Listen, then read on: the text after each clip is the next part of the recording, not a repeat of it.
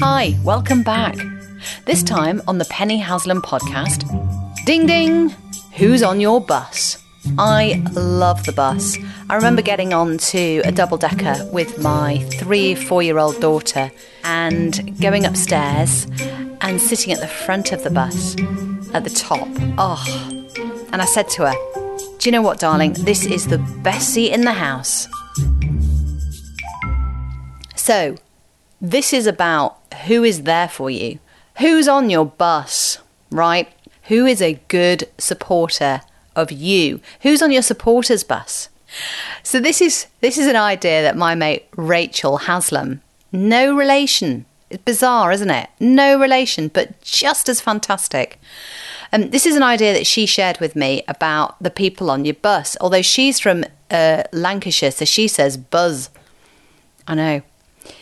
And she reckons that passengers who add nothing to your journey need booting off the bus. Now, you know the ones. You know them straight away. They might be that that aunt who's a bit snippy with you. Mm? You think she should be on your bus because she's family, but no, she's a bit of a pain. Off the bus, thank you. Or a friend who you've had um, in in your address book for years because you knew them at school, but and you're loyally hanging on there, but they're failing you. They are failing to show up as a good friend. And frankly, it's just there's not the chemistry anymore. okay, there's not the chemistry, the biology, the GCSE maths, there's nothing there anymore. You probably should kick them off your bus. You might keep them in your address book, but there's no point thinking of them as being on your bus anymore. And that is hard. That is really hard.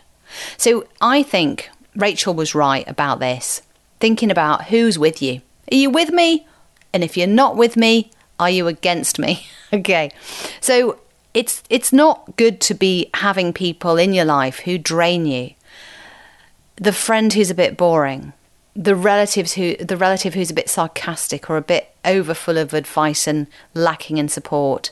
Um, the contact who you think you should be in touch with because maybe one day you'll sometimes do business with who always sponges a coffee or a lunch off you and doesn't pay you back. The person who you like you, you sort of want to be friends with maybe at a networking or association sort of event and you've seen them around a bit and you think oh you know what? They're kind of they're kind of cool and they might be all right but they never ask you about yourself. Never. So people like that do not get the doors swung open for them on your bus. Don't invite them on. And then have a check out on the bus and make sure everyone's got a valid ticket. Okay this is really extending the analogy isn't it?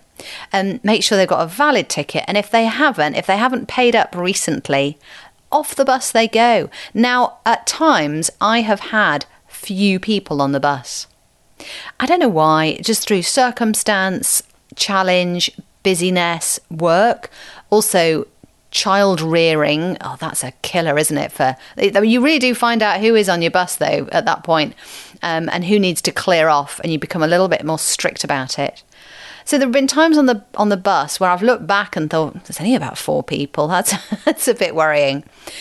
But it is a moving beast, literally a moving beast, but the, a moving number of people. So yeah, getting rid of people. You're the driver. Of course, you are the driver of the bus. You absolutely decide who gets on and who needs to be kicked off.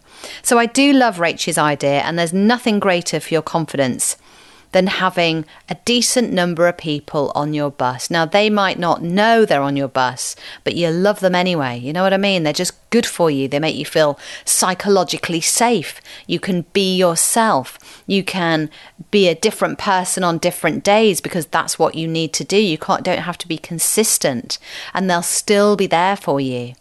Um, I had a, a book launch a couple of years ago, getting on for a couple of years ago now, and which is a very, very terrifying moment for any author uh, really, because you've done a lot of private work, secret work, making this product, typing away. Then all of a sudden, you have to put this product in the dazzling spotlight, and get responses to it and it's like a massive plaster being ripped off all of a sudden. So I was very cautious around this book launch and very worried that it would go well it would fail. It would go belly up. And it didn't.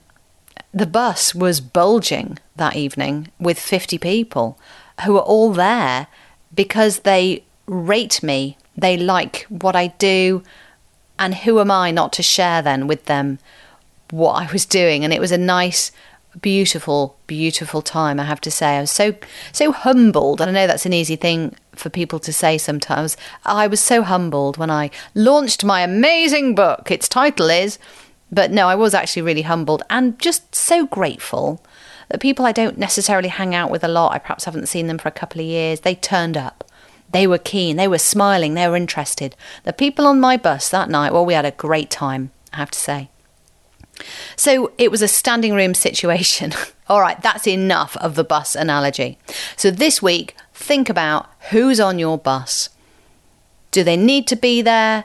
Do you like them being there? Are they good for you? And if they're not good for you on this really difficult and long sometimes super challenging and sometimes amazingly fun journey, then you need to kick them off and freshen up the air a little bit. So there we go. Thanks to Rachel Haslam for that.